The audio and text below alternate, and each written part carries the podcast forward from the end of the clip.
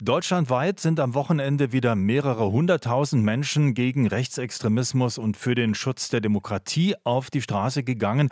Doch die Frage ist, wie wirksam und wie nachhaltig sind diese Proteste? Zwar sind die Zustimmungswerte für die in Teilen als rassistisch und rechtsextremistisch eingestufte AfD zurückgegangen und trotzdem liegt die Partei bundesweit immer noch bei knapp 20 Prozent, ist damit deutlich stärker als SPD und Grüne. Spannend wird deshalb auch sein, wie die Teilwiederholungswahl nächsten Sonntag in Berlin ausgeht.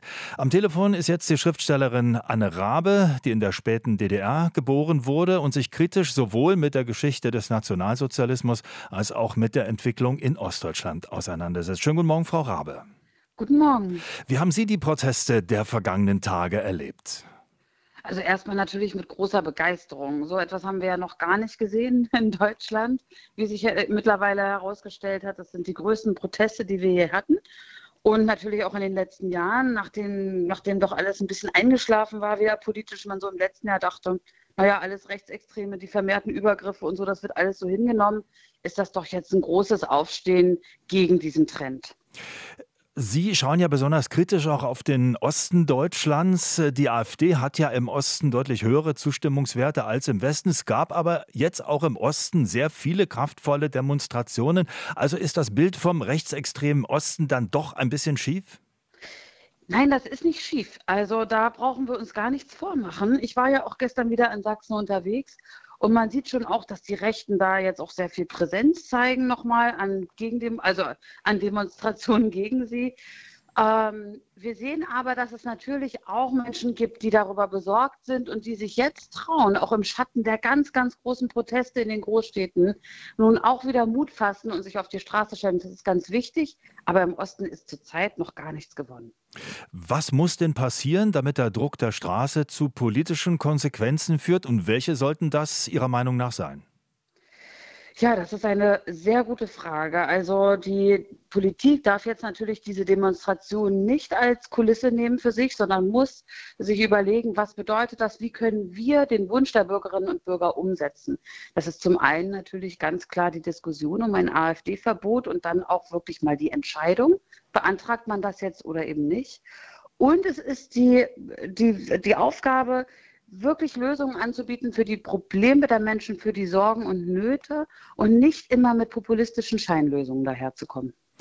Äh, Sie haben das AfD-Verbot erwähnt, darüber wird heftig diskutiert. Ähm, juristisch äh, das zu entscheiden, ist die eine und natürlich auch entscheidende Frage, also ob das überhaupt geht. Aber die andere Frage ist ja, würde das nicht denen, die mit der Regierung und den Altparteien, sage ich mal, unzufrieden sind, die Bestätigung geben, was nicht passt, wird verboten? Nein, das ist ein juristischer Vorgang. Dafür äh, gibt es Maßgaben im Gesetz, die dann eben auch von einem Gericht und nicht von der Politik entschieden werden. Die Politik vergibt nur den Auftrag, das zu prüfen, das, durchzu, das eben juristisch zu beurteilen. Und insofern, dass dieser Vorwurf, der da von der AfD oder von den Rechten kommt, der wird immer kommen. Wenn es nicht beantragt wird, dann werden sie sagen, seht ihr, wir sind so groß, jetzt trauen sie sich nicht mehr. Also da wird es immer einen Spin geben, davon muss man sich unabhängig machen, was die Rechtsextremen wollen.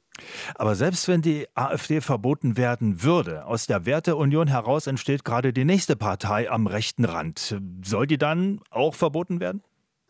Das muss man sehen. Also wie konkret sozusagen dort der verfassungsfeindliche oder der äh, demokratiegefährdende Drive ist. Und wenn ja, dann natürlich klar, dann muss man das auch machen. Diese Demokratie muss sich wehren gegen ihre Feinde, damit sie nicht mit den Mitteln der Demokratie an die Macht kommen. Umfragen zufolge stimmen viele Menschen nicht deshalb für die AfD, weil sie in Teilen rechtsextremistisch ist, sondern weil viele Leute glauben, dass nur die AfD klare Kante gegen die Regierenden zeigt. Und dafür nehmen sie dann auch rechtsextreme Positionen in Kauf. Wie bewerten Sie das?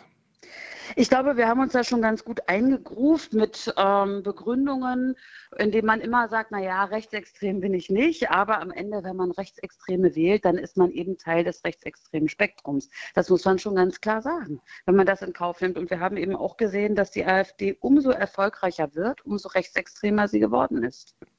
Aber andererseits ist es ja so, sich gegen die AfD zu verbünden, ist ja zum Beispiel bei Landratswahlen äh, häufig der Fall, wo dann alle anderen Parteien ganz nah beieinander sind, obwohl die im Grunde sehr unterschiedliche Positionen haben. Aber dann ist von dieser Brandmauer die Rede, alle gegen die AfD. Ist das nicht auch wieder ein Mittel, um die AfD der praktischen Alleinstellungsmerkmal zu geben? Das ist wirklich die Kante gegen alle anderen. Ja, das ist natürlich ein Problem. Vor allen Dingen dann, wenn der Gegenkandidat, wie man das jetzt eben kürzlich gesehen hat, eigentlich mit ähnlich markigen Sprüchen daherkommt wie der AfD-Kandidat, wo es kaum noch Unterscheidung gibt. Ja, also das ist ähm, ein Problem, aber das ist das, was ich vorhin meinte. Wir müssen ernsthafte Lösungen entwickeln, ernsthafte Angebote machen, die eben über Populismus und eine Konkurrenz auch mit den Rechtsextremen in der Markigkeit dann ähm, hinausgehen. Dankeschön, Frau Rabe, für dieses Gespräch. Sehr gern. RBB 24 Inforadio vom Rundfunk Berlin-Brandenburg.